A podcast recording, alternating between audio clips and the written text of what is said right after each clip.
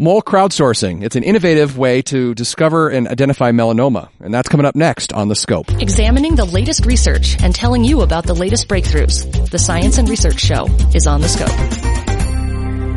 You know, it sounds a little gross. Take a picture of what you suspect to be a cancerous mole and then post it to the internet for others to see, but it turns out that might be a really effective way to screen for melanoma.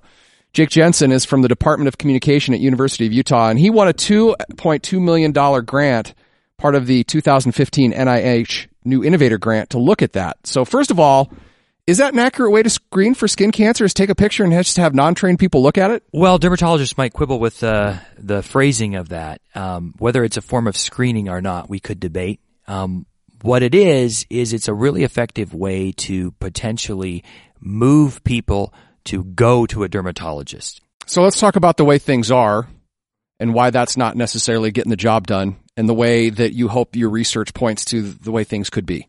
What happens right now? Well, right now we say to people, you should engage in monthly skin self exams where you look at your body and look for strange moles, strange growths. And when you see them, you should make note of them and you should go into a dermatologist for a clinical skin examination.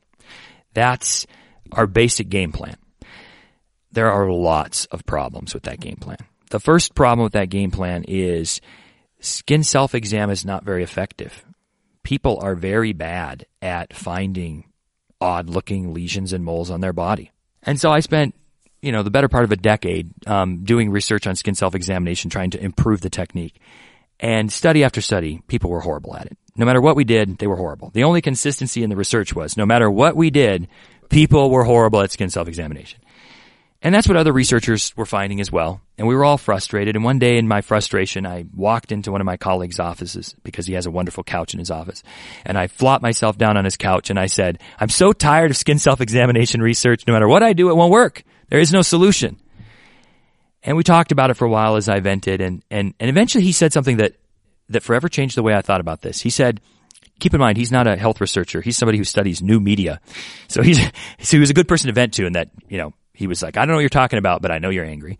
And he said, um, he goes, well, is it that individuals are bad at skin self-exam or is it that groups are bad? And I, I thought, uh, individuals are bad, so groups are bad. I don't understand the question, right? Yeah, because if one person's bad, how is 20 of those people Yeah. any better? So I said, I don't understand the question. He goes, well, there's this thing called collective effort that says sometimes a group is good at something when an individual is not. That, that you can take a group of individuals who are bad at a task, but as a group, the group somehow can be used and mobilized to be good at a task. And I said, okay, rather than are individuals good, here's what I want to ask. I took a, a ROC curve. It's a type of statistical analysis. And I said, there, is there a ROC curve that fits to this data? And there was at the group level.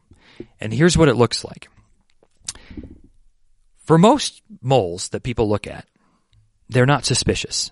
So you take any take take a photo of, of any mole that you know in, on your body or just any mole that you encounter. Take any mole imagery and you show it to people. Generally, they say eh, that looks fine.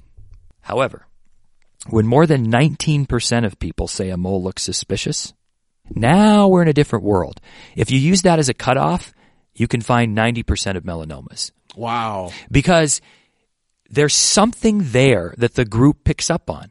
And here's why I kept missing it. Because when you're thinking about individual level ability, you're saying, well, I want individuals to find, ni- I want them to find it 90% of the time. But individuals can't do that, right?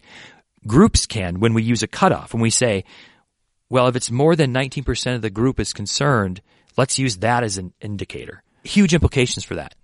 It doesn't matter whether you train people. In a sense, the best group is a group that where you just say, just tell us whether you think that's a weird image or not. Is that a weird mole? Just yes or no, right? So sometimes people would say to me, well, can we have lay people doing this? It's a risk factor, right? You know, they're not trained. When it comes to lay people, I see no evidence that training them actually makes them any better at this intuitive sort of, is it weird or not? Because I'm only going to look at them at the group level. I'm not going to look at them as individuals. So I just want to know if the herd finds it weird. And the answer is when they do, we kind of find melanoma.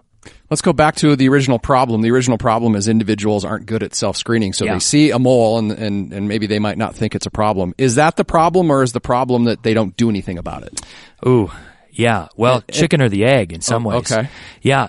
So I guess what I'm asking is, will this solve the problem that you've laid out? So here's what we want to do. I want to I, I want to tell a real quick story, okay? Because it'll help you to understand where we want to go with this. Imagine there's a farmer, and the farmer's name is Joe.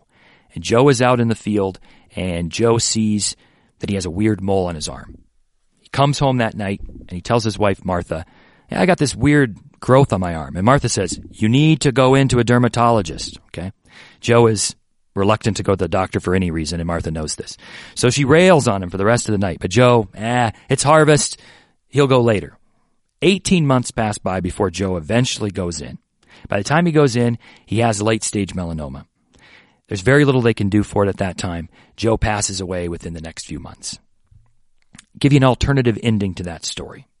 Everything is the same about the story except this. When Joe comes in from the field and shows Martha the mole, Martha pulls out her, her phone. She snaps a photo of the mole. She doesn't even bother arguing with Joe because she knows Joe will not listen.